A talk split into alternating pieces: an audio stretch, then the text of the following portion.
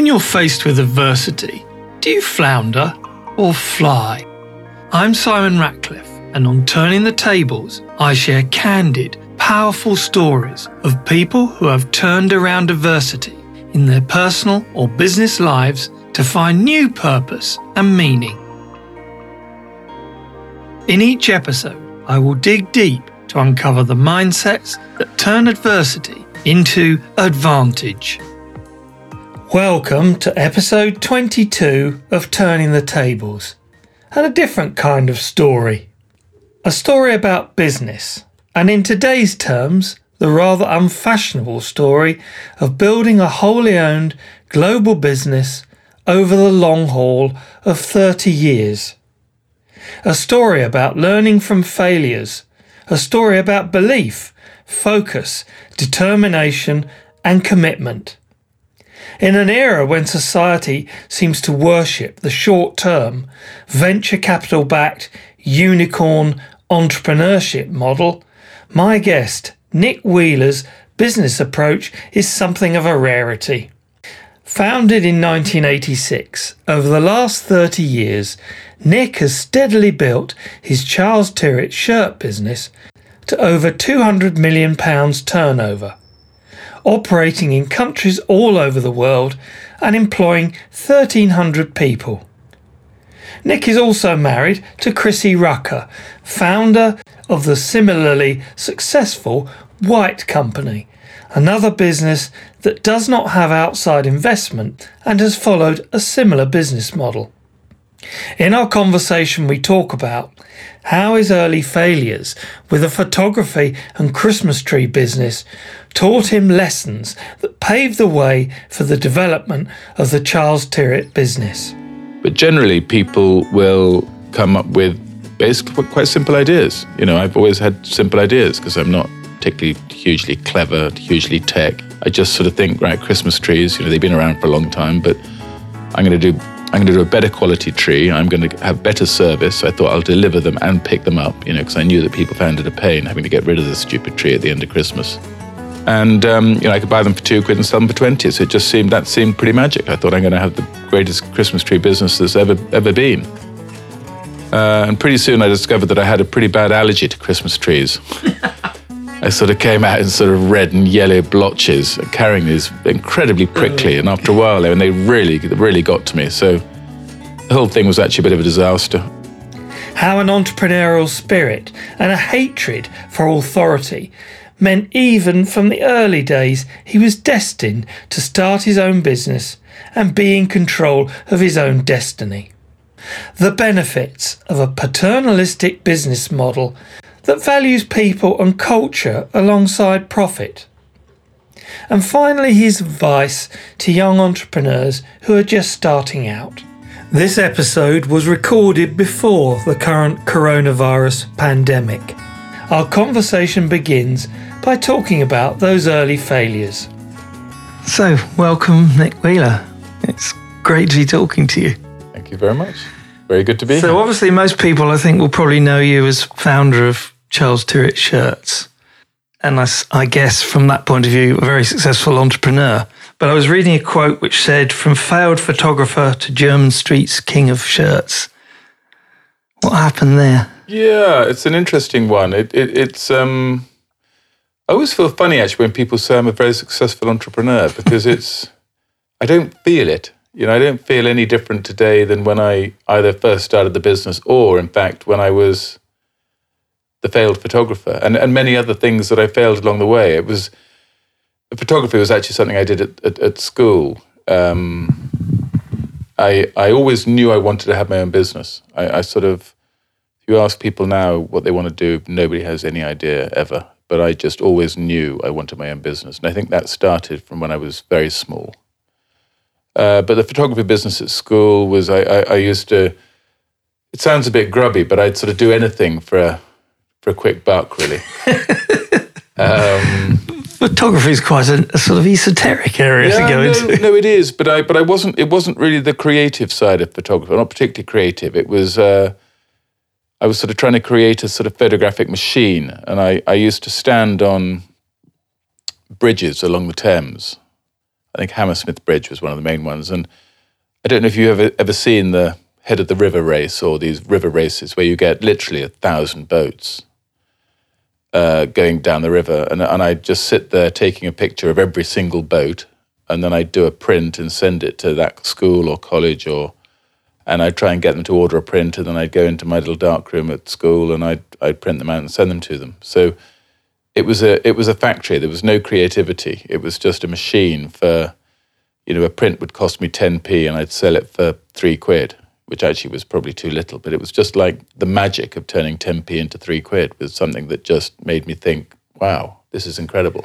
Well, it's the classic entrepreneurial, you know, story in a way, isn't it? Of starting with something small and then Yeah, finding you love the whole idea of it.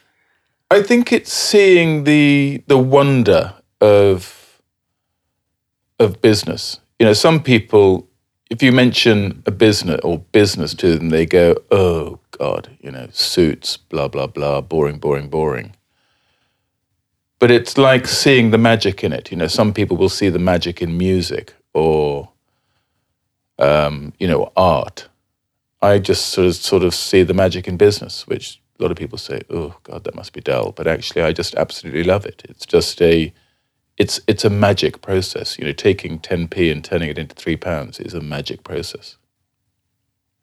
What what what is it about that magic that if you try to put your finger on what, what it is that's the I nub of what it- makes I, it so I, I suppose it's sort of creating. It's creating something out of nothing.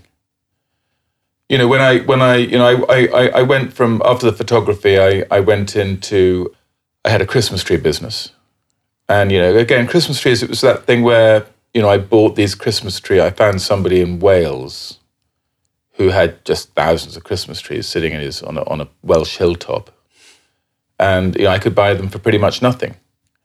And then I found people in, I was at university and I found people in Bristol and in London. I used to come up and I'd sell door to door and they were prepared, you know, I'd buy a tree for two quid and they prepared to buy, a tr- buy that same tree off me for 20 quid. It was like sort of magic. Um, unfortunately, there's quite a lot of big process in the middle of getting the blooming tree from the Welsh hillside to the people's door. And I always tried, whenever I started any whatever, whatever little business I had, I'd always I've always believed that you know you don't have to come up with something very special. You don't have to be very clever. You just have to do something better than other people are doing it. You know, if you're the luckiest person in the world or the cleverest person in the world, whichever way you look at it, you might come up, you might start Google or Facebook or Amazon. But generally, people will come up with basically quite simple ideas. You know, I've always had simple ideas because I'm not particularly hugely clever, hugely tech, hugely. I just sort of think, right, Christmas trees. You know, they've been around for a long time, but I'm going to do. I'm going to do a better quality tree. I'm going to have better service. I thought I'll deliver them and pick them up. You know, because I knew that people found it a pain having to get rid of this stupid tree at the end of Christmas. And um, you know, I could buy them for two quid and sell them for twenty. So it just seemed that seemed pretty magic. I thought I'm going to have the greatest Christmas tree business there's ever ever been. Uh, and pretty soon I discovered that I had a pretty bad allergy to Christmas trees.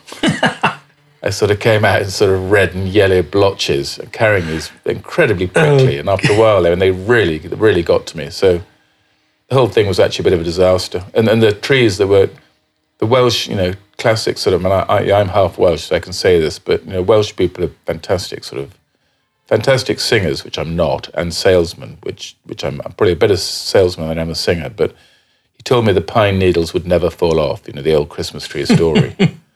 and these pine needles, I mean, they'd almost all fallen off by the time I delivered the tree to the customer, let alone picked it up at the end of Christmas. So I had lots of very unhappy people chasing me out of their houses when I turned up looking red and yellow, blotchy, and trying to pick up their trees. So that was a disaster as well. But that philosophy you described about doing something better and you talked about service. I mean, I guess that's at the heart of Charles Tyrwhitt, really, wasn't it? It's absolutely, absolutely at the heart of Charles Tyrwhitt. You know, it, it was a, you know, and it's funny because I, I get a lot of a lot of people now. They, you know, you meet a lot of people who, a lot of closet entrepreneurs. You know, they wanted to start their own business, and and the invariably the reason they will always give for not starting their own business is is they just didn't have the idea, and it's because it's because people think they have to come up with with Google, or Facebook or Amazon. You know, they just. You know, they don't think they can just do a simple, you know, start selling, you know, a glass or a mug or a or a rug, you know, but just sell it, you know, slightly better quality or slightly better value or slightly better service. So when I came up with the shirts, I thought I'm just going to do, and in a way, you know, I've been doing it 33 years now, so it's a, it's a long time. And I, I sort of decided very early on there was sort of a few key rules. I wanted, um, you know, I wanted to offer great quality, great value, great service. I wanted the customers to be really happy.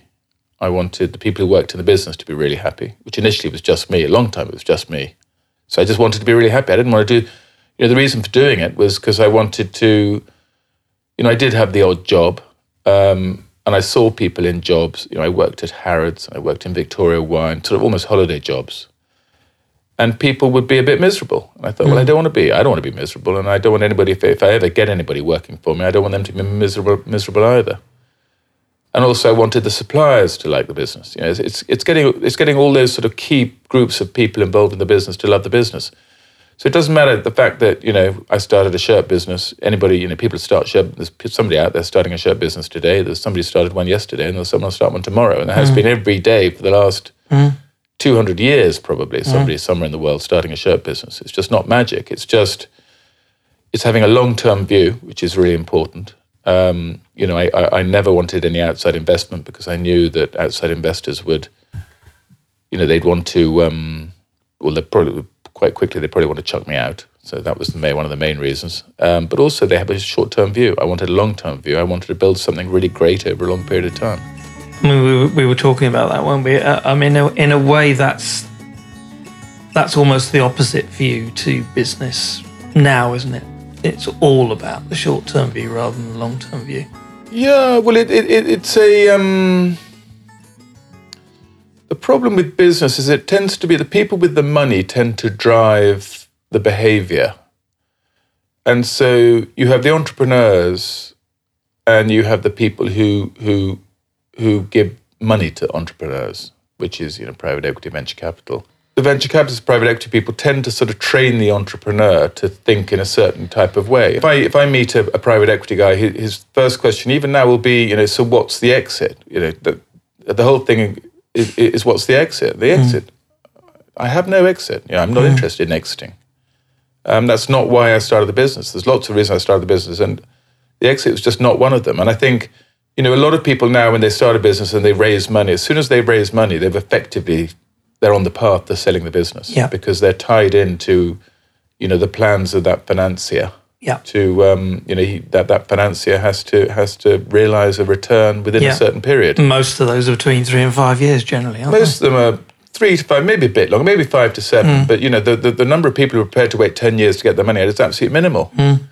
so it's a sort of um, and it's a real i think it's a real disaster for for and it's quite peculiar to this country actually it, if you look around Europe, you know, a lot of the, or Japan, you know, they're, they're much more long term. And you look at, you know, some of the German private businesses, you know, they started sort of, a lot of them started just after the war, actually, and they've stayed in the family. You know, they, it wasn't about making a quick buck and, and, and selling it. It was about building up a good, solid, proper business. I think it, it, it it's one of the, it, it's a bit tragic in this country because, you know, taking a business from zero to 10 million is probably 10 times harder than taking a business from 10 million to 100 million. And, um, and the person who takes it from 10 million to 100 million will usually make 10 times more money. Not that it's about the money, but they'll make 10 times more money than the poor person who's taken it from 0 to 10 and entrepreneurs get sort of persuaded to sell their businesses too early and it's it's a real shame because the fun bit is, is making a difference mm. and you're making more of a difference taking the business from 10 to 100 than you are from 0 to 10 and, and a lot of entrepreneurs get sort of um, they're not allowed or you know they're, they're convinced that that's not their role and that's not mm. you know their, their, their purpose that that philosophy you talked about i mean did, did that where did that come from was, was that anything out of your childhood, or wh- where do you think that perspective came from? It's a good question. I, I, I always like that if I'm going to do something, I want to do it well. So the whole idea of doing a sort of doing something quickly and cutting corners has never really appealed. Quite why, I don't know. But it was a sort of fairly natural thing. And it was, you know, it was incredibly early on. You know, everybody everybody said to me, look, you can either have a small slice of a big pie or a large slice of a small pie. So they said, you know, you're, if you're going to build this business, you have got to you've got to bring in some outside investors, and you'll you'll you'll end up you know your your stake will be more valuable, but it'll be a small stake in a, in a, in a bigger business. And I just said, well, I just don't want that. You know, I want a um, I actually want a I want a large slice and a large pie, and if that's going to take me eighty years, then it takes me eighty years. I don't mm. care. You know, I'm not. Mm. I, I'm not doing this for a five to seven year horizon. Mm. You know, it's a bit like I mean, when you know, when I was when I was when I was very when I was little, what I really wanted to be was um, I wanted to be Mick Jagger. I you know I wanted to be a you know a sort of pop star that could stand on the stage and sing to a million people in Brazil. Is that why the Gibson dis- guitar is standing in the corner there? sitting in the corner. yeah, I've never quite made You it. never, you never given never, up the never quite- dream. I've never given up the dream. It's never too late. You know, do do something and do it well. Be the best in the world at what you do. And you know, I couldn't really sing, so I wasn't going to do that. Or I'd like to be. It'd be great to be an artist to create something really special that sort of lives on forever. You know, pieces of art that are just amazing. And I, but I, you know, I can't paint. But what I can do, I discovered, is I can sell shirts. So shirt that is my that is my sort of contribution to mankind. Now, you know, I'm probably the only person in the world who thinks it's a um, remotely valuable contribution to mankind. But you know, that that's that's my fundamental item for everybody, isn't it? A I'm keeping people well dressed. And also, I, you know, I, what we try to is we like you know, we want to make it. We want to make men feel good. You know, you put on a nice shirt and and you feel good. You know, and that's that's important. I guess it's a you know it's a long journey from that first shirt you sold to where you are now. What what's been the biggest challenges in that journey? I suppose one of the things about not having any outside investors and not having any outside money is that you don't really get any outside help. Outside help can be can be a hindrance or it can be a help. But what I've tended to do is I've I've, I've reinvented a lot of wheels. You know, if you get an outside investor, they'll put people on your board who will be, you know, if they're good, they they will be very helpful and they'll stop you making stupid mistakes but I never had that. You know, we, we've um, I've just sort of ploughed on. I've always, I always believed that business was common sense. You know, you can you can however complex the problem or the issue, you just look at it in the cold light of day and you think think it through and you think you know what's right, what's right for all the stakeholders. What you know, what is the right thing to do and do that. And I've always thought that would work. And and you know, to an extent that's true, but I still just made some pretty horrendous and stupid mistakes that um, that I think if I'd had you know some outside help wouldn't have, wouldn't have happened. You know, 33 years is a long time to be selling shirts, and a lot of people say to me, "How on earth can you get up every morning and think, oh whoopee doo, I'm going to sell a few more shirts today?" You know, for the God knows how many days there are in 333 Lots. but it's a lot, you know, and and and you know there are times when you it's, it's usually when the business is going well. It's a very dangerous period when the business is going well and you're feeling like you know there's no firefighting. There's no there, the, you know it feels like it almost feels like there are no issues. There's no problems. There's nothing to solve. Um, that's when it gets really dangerous because you start um, believing in your own sort of invincibility. You start believing actually you're really quite good at this. And you know, my my mistake was to um, it was basically losing it was losing focus. You know, we we we were we were a men's mail order shirt company. We were selling shirts by mail order to men, and it was going really well. I mean, this was in 19, 1994. We got to two and a half million pound sales, making quarter of a million pounds profit everybody who you know I'd been doing it for eight years. For the first four years, I did twelve thousand pounds a year. Didn't grow at all. Everyone was telling me to give up. Everyone just said, "You're crazy. This is ridiculous. Give up. Don't don't waste your time."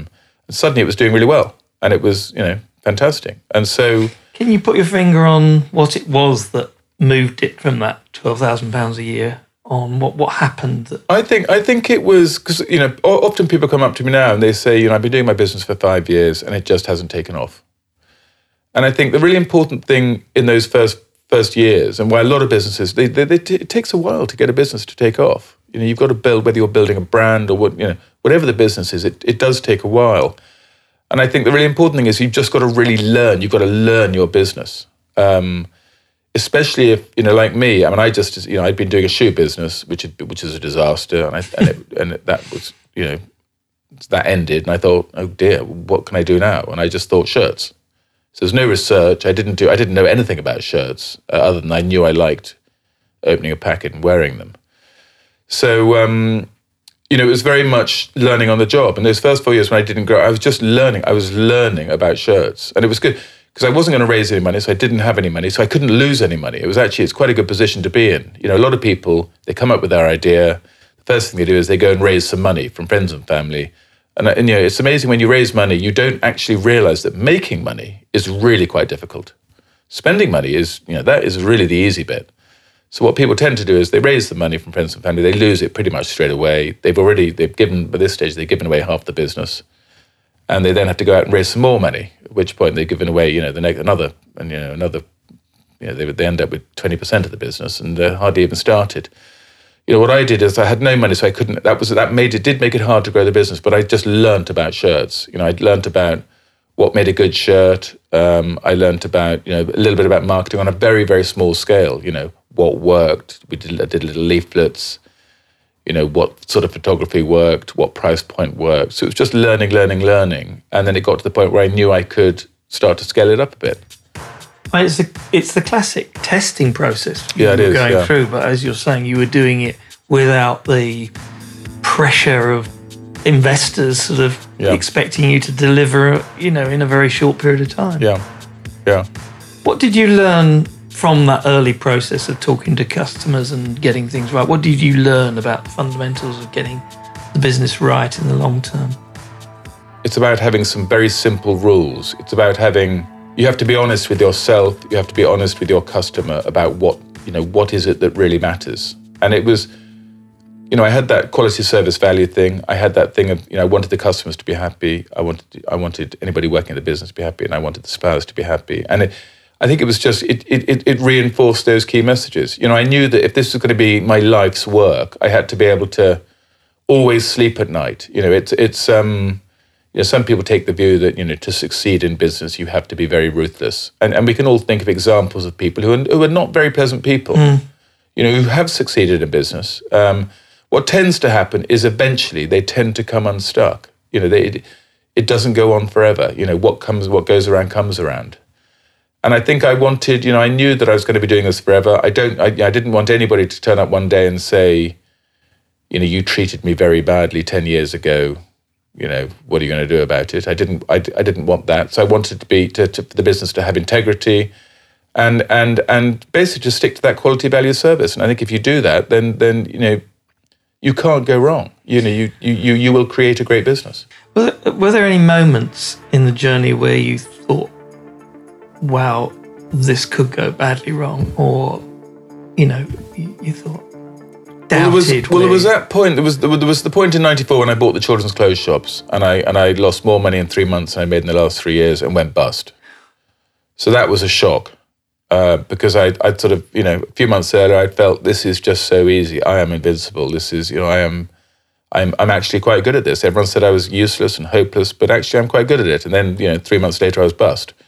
So that was a damn good kick in the teeth and, and quite a good lesson. And um, it's one of the, I always think with entrepreneurs, you know, nobody really, people don't, people have to make their own mistakes.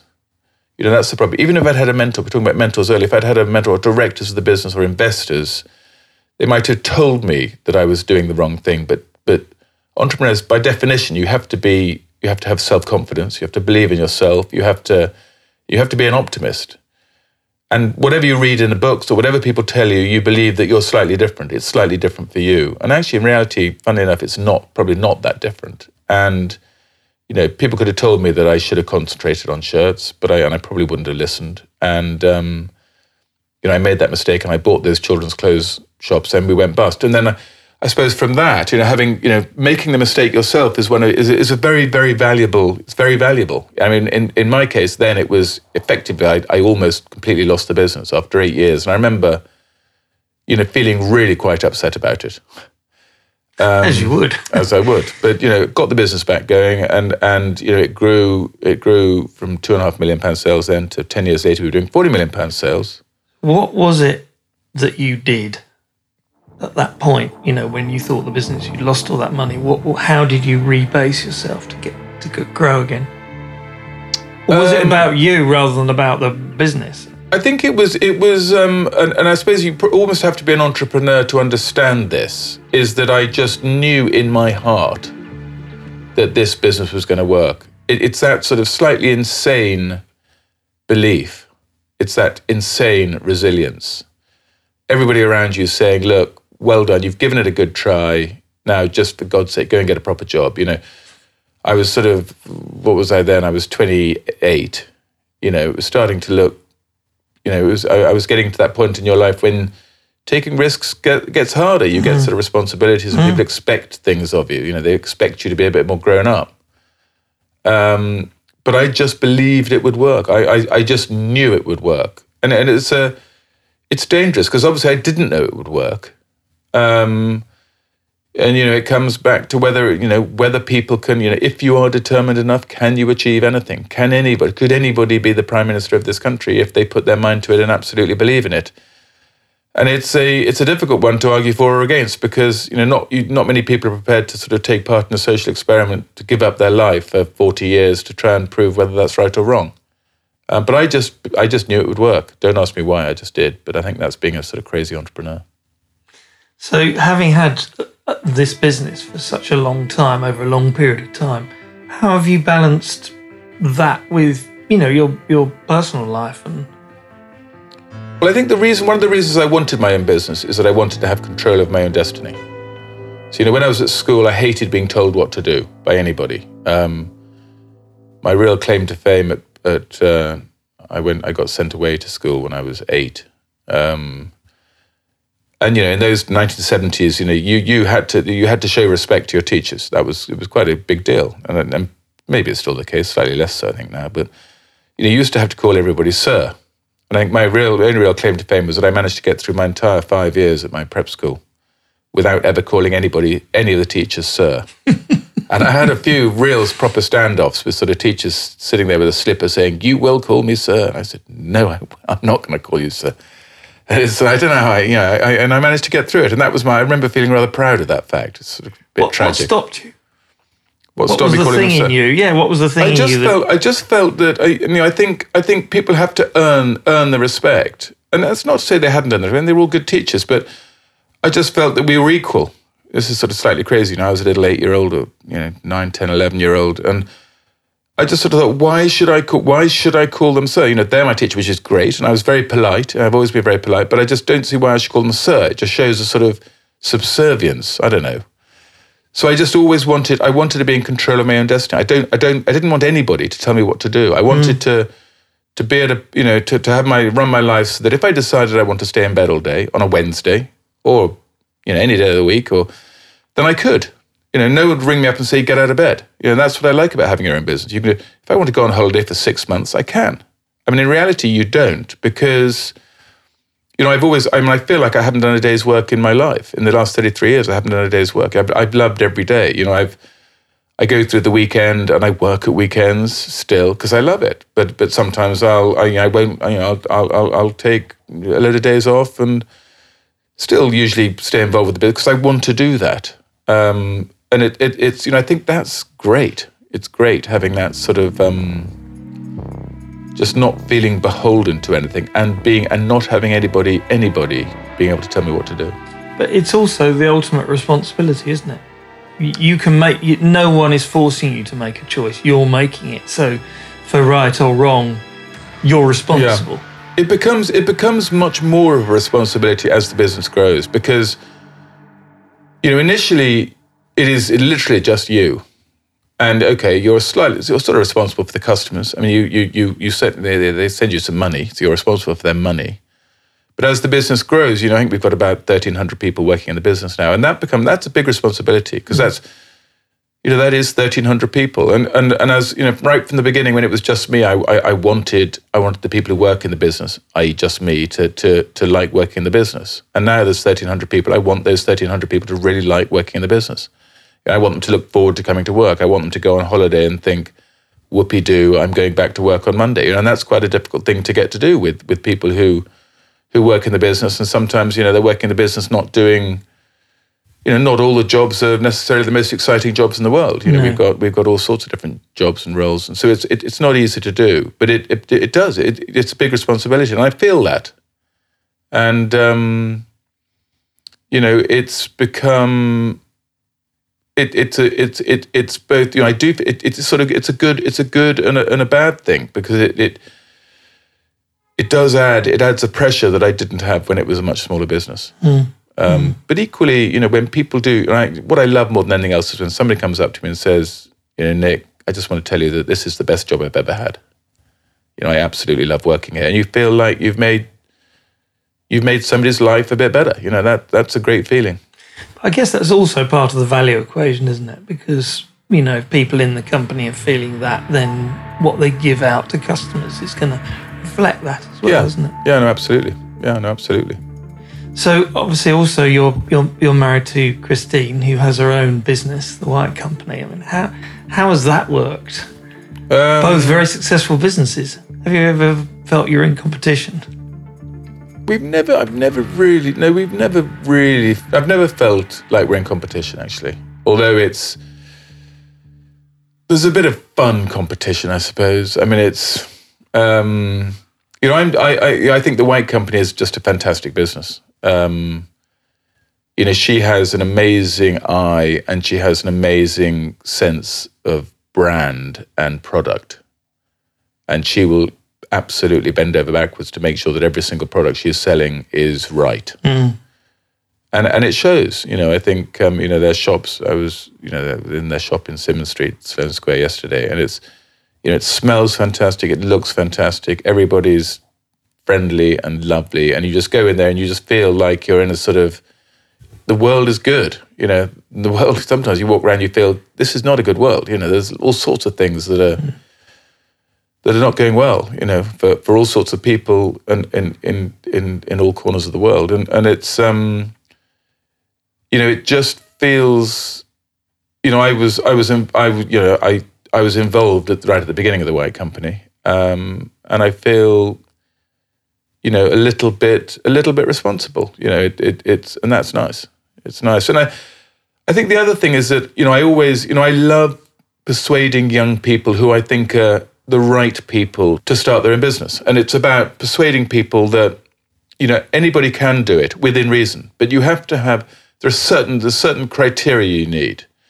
And I think, you know, with Chrissy, it's a, she is fantastic. And, we, you know, we both are, you know, we both, it, it's, it's sort of the proof of the pudding is in the eating. And it, you know, she left school at 16, a few O levels, and then she went off and got a job, but she never, you know, she's got no qualifications. She's, she's no, there's, she didn't go to business school or, or go and have, ex, you know, I mean, she just started a business. She's never had any outside funding, um, no outside shareholders, and she's created a great business. You know, and it's it's rare for two people obviously married to each other having having those very quite similar businesses, very similar size. Um, but it's a it, it's sort of proof that that anybody can do it, and Yeah. I think that's a very powerful message. Yes. You know, we both love it, and, and I want other people to do the same thing. Yes. Ha- Has been having that journey, doing it in parallel together, has that helped in terms of some of the decisions you've made along the way? Yeah, no, I think it, it has helped actually because invariably, you know, both businesses have had ups and downs along the way, and um, I think if you're, you know, in a, I suppose in a normal inverted commas family where there might be one business, um, which maybe both both husband and wife or both partners work in, um, it's quite high risk. You know, you've got one business. If that one business goes wrong, that's a complete disaster. We always had, you know, there were two businesses, and when one business was going badly, maybe the other business was going well, and it it enabled you to make decisions that was probably slightly more risk risky than if you were thinking if all your eggs were in one, one you know, all your eggs in one basket. So it, it, it's I think it's worked well having two businesses actually, and and I think um, and also you know they're obviously both online retail businesses, and you know both of them have faced similar problems at different times, and we can use you know, the experience from one business to apply you know apply it to the other, and it, it's been it's been very helpful. I mean, given you you know you are in it for the long term, what what do you see as the as the next ten year challenge The next ten year challenge for is you as well as, as the business? I think I think one of the things I think is very important in a business is growth. And I think the reason it's important is that it keeps the business interesting, not just for me, but for the 1,300 people who are working in the business. Know, if you're going to have a business where people are really, everybody's really enjoying the business, you need to be in a growth, you need to be in a growth business. And and it's um, the interesting thing with direct businesses is is the the lifeblood of a direct business. I suppose any business is new customers. Whatever business that you're in, you're going to be losing customers. You know customers just don't need your product anymore or or you know they die or you know for many many reasons you will always be losing customers and you need to you you got to need recruit. you need to feed Yeah. that engine with Yeah. new customers going in. And the problem is is that as you grow you know the bigger you get the more new customers you need to stand still. Because you're feeding this sort of big engine with people dropping off the other side and you're and so that that gets hard. You know you you can be adding you know if, if you're adding a, million new customers a year you will grow up to the point that a million new customers a year is not enough to keep you growing you have to be adding more and more new customers until you're adding just huge numbers and and that's a real I mean, it's exciting actually because it's a big challenge. You know, how do mm. you add? You know, mm. we're we're we're we you know we're looking to add five hundred thousand new customers a year.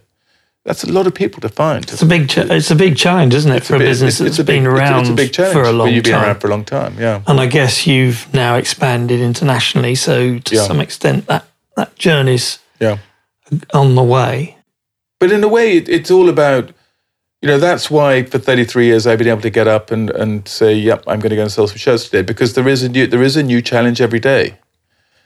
You know, it's about you know the other thing. If you, I suppose, if you if you decide you're going to do something over a long period of time, you learn pretty quickly that you know that you, you can either do things by revolution or you can do them by evolution. And actually, evolution works a lot better than revolution because revolution you if you're doing really big dramatic changes, you know, you're going to do one that just kills you.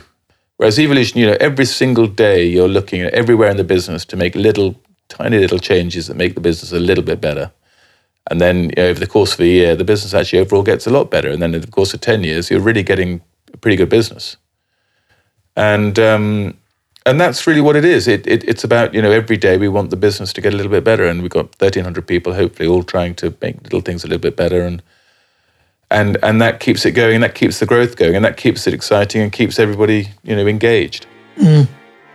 So if you reflect on those challenges you've had along the way, what would you say you've learnt from those from those challenges? Um, I've learned. I've learned that um, I think you need to you decide what you're going to do, and then and and then do that, and don't try and do. Um, ideally, don't try and do more than one thing. Know, if you get up in the morning, you think, right, today I am going to do one thing. You've got a good chance of doing that one thing.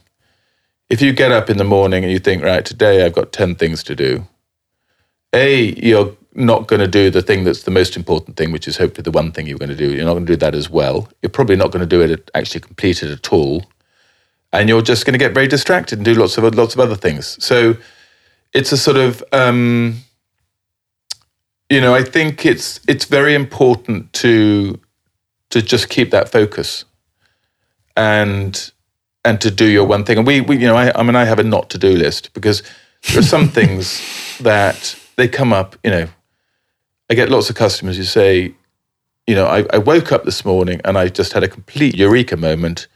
Why aren't you selling in China? You know, China is the biggest market in the world, and a, you know, there's a Chinese middle class that's growing at God knows how many billions of pounds a year, and how many billions of people are being added, and you know, this, and they all wear shirts. This is a fantastic idea, and it's sort of, you know, yeah, sure. I mean, yeah, it might be a good idea, but you know, right now it, it's a complicated thing to do in China. You know, the Chinese are, you know, they're gone are the days. I mean, they're just not going to. You know, you've got to be damn good, mm. and you've got to have certain specialities. You've got to really understand the market. Mm.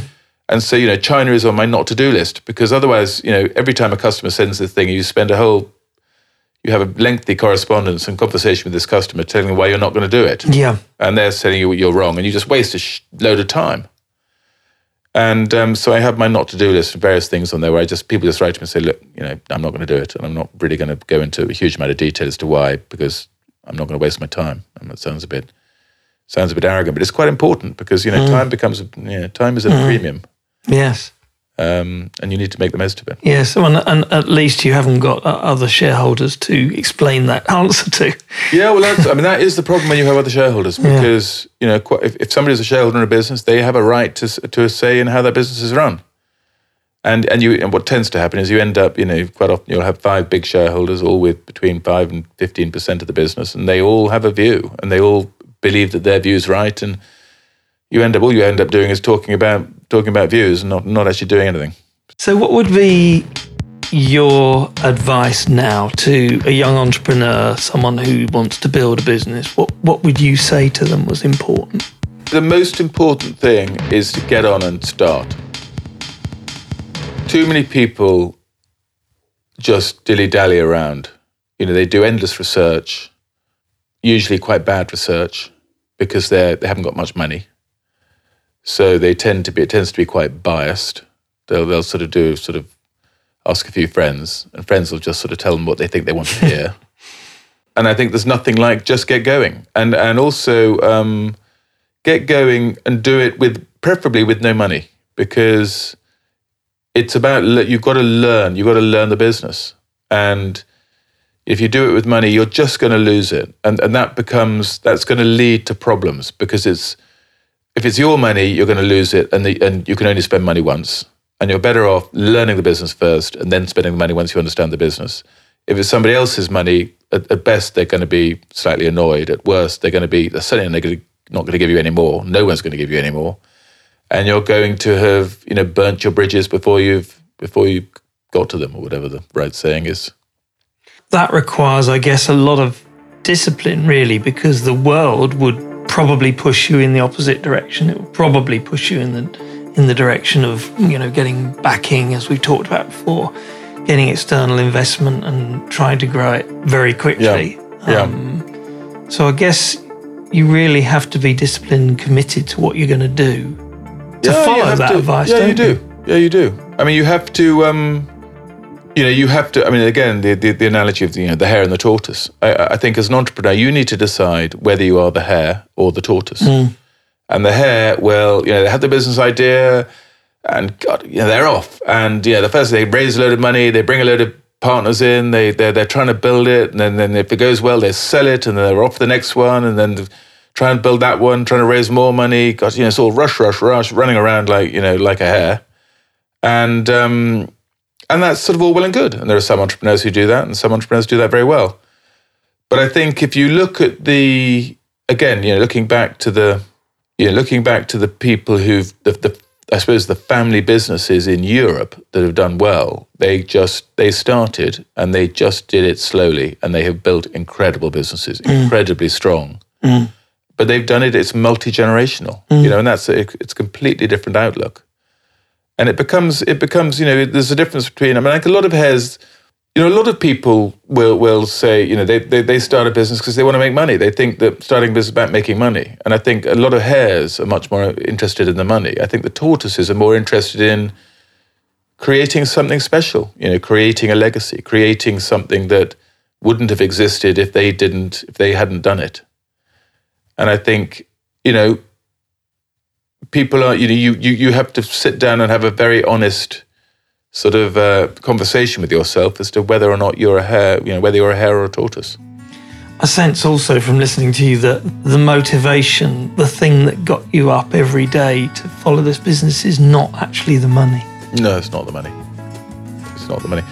I used to, I think you sort of, I mean, there's been all sorts of things written about, you know, what, what money you need to be happy and to be, you know, what the, what's the optimum amount. And you get, you know, if you do the business, you know, I've done the business 33 years and, and luckily, you know, the business has done quite well and I've made, have made a bit of money and I've taken some money out of the business. And you suddenly realize that actually, you know, it, it just doesn't, you know, I, I've got everything I want. Unless you're the sort of person who wants to sort of stand on the top deck of your 200 meter yacht in your diamond encrusted jacket and with a loud hailer telling everyone on the shore that you've got more money than they have. Um, if you if unless you're that sort of person, it, it's it's just not about the money. You know, it, it's there are so many other things in life that are just much more important, much more life enhancing, much make you much happier. Um, and I think the sooner you, And the problem is, is that it- people will sort of, you know, people who've got a, a, a little bit of money, it, it and against people, you know, if people have no money, they say it's all very well for you to say that because you got the money. Yeah. And so it's a difficult, it's a difficult one because you need to, you need to, you need to get to the point where you've got a little bit of money to realize that actually it doesn't, Yes. it doesn't matter. Yes. It doesn't. It, it's important to have enough. You know, it, there's a, there's a basic level. There's a base get Once you got to yeah. that level, it, it, it really is. It's not about. It's not about that at all. Yes. Do you think that the success, apparent success of businesses like Uber, Airbnb, and the rest of it, to some extent does a bit of a disservice because, I mean, they're billion Yeah. dollar valued companies and not made any money. Quite the opposite of your business. Yeah. No. Absolutely. I mean, it's a. You know, they are they are hares, aren't they? That's where the glamour is, isn't it? They are hares, and that is where the glamour is, because that's mm. where you know when you open the papers and you read about entrepreneurs mm. and businesses. If you ask people, you know, who are the great entrepreneurs at the moment, they will say, you know, Jeff, Jeff Bezos. Bezos, yeah. Um, I mean, actually, people like Mark Zuckerberg at Fa- Fa- Facebook has made money, and, and Google, Sergey Brin, Larry Page, and Sergey Brin, they have made Yes. they've made they've made money. So they're slightly Yes. different, but It's I mean, the you're more right. the newer generation. it is the it? newer, Like it is the newer yeah. generation. It is the newer generation, and you know the question is, well, I mean, there's a lot of talk now about Uber. Never, never, they're never going to make money, arguably. Yeah. But um, in a way, the thing about Uber, ah, God, Uber, it, it, it's it's a complex thing, isn't it? I mean. You know, if you ask Uber customers what they think of Uber, generally people love Uber. Yeah. Uber has provided a service that's made lives yeah. very, very easy. Yeah. I think you know there's an argument where you know have they made the lives happier and better for the Uber drivers, and that's I don't I don't know the answer to that. You know you you sort of the problem is is you get your information from newspapers. Newspapers will will have an angle. They have their own angle, which is not necessarily the truth. Um, I guess uh, you know nobody ha- you don't have to be an Uber driver if you don't want to be an Uber driver, arguably. Unless it is a thing of last resort, and you know how much you're making as an Uber driver, are you making a living, li- you know, living wage? I mean, the, sort of there are issues around it, but fundamentally, it feels like certainly from the customer point of view, it's a. If I'd started Uber, I would be I'd, I'd be pleased because I've made a lot of customers very happy, and I think they provided a service that that makes the world, you know, in many ways a safer place. You know, my kids will will use an Uber, whereas there's no way they would have used a black cab because it was too expensive. Yeah. There's a whole generation of young people Um, who've grown up with it. Yeah, and so they can get around at night, Yeah. and it you know it is safer. I don't think a business has to make money. It doesn't. It it doesn't have to make money. If if if, if there are if there are shareholders for whatever reason are prepared to put money into a business that is never going to make money, you know they're not forced to put the money in, No. and that business creates lots of lots of happy customers, Yes. Happy people working the business. Mm. It, it creates lots of jobs, and then that's great. You know, I I- think you know, and, and everyone's it's a free world, and you can choose whether to invest in them or not. And and you know, I, I sometimes wonder why people invest in those businesses, but you know, Well, i i in a strange kind of way, it's like the philanthropic businesses of the past, isn't it? yeah, no, In it is. sort of yeah, odd, it is. Odd And I, way. think, and I think you know, and, and, and Uber is is you know they they they are pushing the boundaries in you know talking about the world's problem from a you know the e- ecologically. I mean, you know, pushing electric scooters, electric bicycles, um, you know, electric air taxis, you know, that are you know clean, that are safe, that are making making the world making the world a better place. I mean, yeah, good luck to them. I mean, it's, it, it, it's great news. And, uh, you know, I think at some point we need to make a. I mean, I have a bit of a, you know, living in London. I have a, you know, I, I I ride a bicycle around. I've got a Brompton. I ride a bicycle around London, and, and I think everyone should ride a bicycle. I think they should just ban cars. I mean, I think we've just got to sort of, you know, human rights are sort of, you know, it goes it goes so far. But I mean, if you're destroying the planet through, and, and, and you know, whether it's through cars or or, or, or whatever it is, then I- then it comes to a point when, you know, people have to make governments have to make difficult decisions, and um, you know, ban cars. You know, unless you have, unless you have to have a car because you're you know disabled or whatever the reason, and but you know, you, looking at people in cars, they should just get out. and They should walk, or they should get on a bicycle. It's much healthier, and it, often it's quicker. You know, drive around London, you you average about six miles an hour or something. It's ridiculous. Um, but that's Yeah, that's sort of wider. No, I can. An interesting perspective. So, um, aside from the business, what's next for you? What's your agenda of things to do? What you want to do? Well, I suppose I mean at heart, I I, I, I am a uh, I'm an entrepreneur, and and so by definition, you know, I like I like small I like small business. and I like creating business and I like helping people create businesses. And I especially like persuading young people who think they can't start a business, finding the ones that can and helping them to do it, flicking that switch to make sure they, they, they give it a go. So I do quite a lot of investing in, in smaller businesses, which I sort of find a little bit soulless actually. Because um, a lot of investing is, you know, if you're investing, if you're not, you know, if you don't own and control a business, you can give advice, but people often won't listen to it, probably because they think it's not, well, obviously because they think it's not very good advice. But it's I mean, bit, they're happy to take your money, but not your advice. They're happy to take the money, but that's a strange advice. combination. Yeah, I know, I know. Uh, but in a way, you know, the trouble is, is that know, this is the problem when you when you raise money, you end up with lots and lots of shareholders, lots and lots of owners, and all those owners are going to give you lots of different advice. And you have to you get to the point where you just can't you know because I'll, I'll, be telling them one thing and another shareholder who might have more or less shares than me will be telling them another which is complete diametrically opposite thing. And so ultimately they get a bit fed up with that and they think well i'm going to do my own thing. But i think it's um you know i like i you know what i if you know if i can do things to help people to start businesses either by giving them money or advice or talking. You know, I like talking in schools. I like talking at universities. You know, entrepreneurial societies or people who are thinking about starting a business, and persuading them that actually, you know, if you want to go through life feeling like you've never done a day's work and, and loving every day, then this is a this is a good this is a good uh, a good option. Fantastic. It's been really good to talk to you, Nick. Thanks yeah, very much good. for your time. Thank you. Nick's story makes a compelling case for the idea of building a sustainable, profitable business over the long haul. An approach to business that, as he explained, has many attractions over the ruthless, get rich quick model, which has become more fashionable for entrepreneurs today. In this COVID era, when over leveraged businesses have suffered, the benefits of a longer term view may have a resurgence. Only time, of course, will tell. I was lucky enough to work with Nick in the early 2000s when his business was at the early stages of global expansion. What struck me was how Nick's mindset and focus on the basics of delivering a better product at a fair price drove him, and ultimately, I suspect, his business success. I can't help wondering whether it was those early failures with photography, Christmas trees which gave him an allergic reaction, and children's clothes that were the foundation for his philosophy. So, in the era of the quick fix and the rapid transformation, maybe it's time to celebrate the tortoise over the hare and the many benefits of just plugging away at it. I hope you enjoyed this episode. If you did, I'd like to ask you one simple thing. Share the episode with someone you think will be interested or might benefit from listening.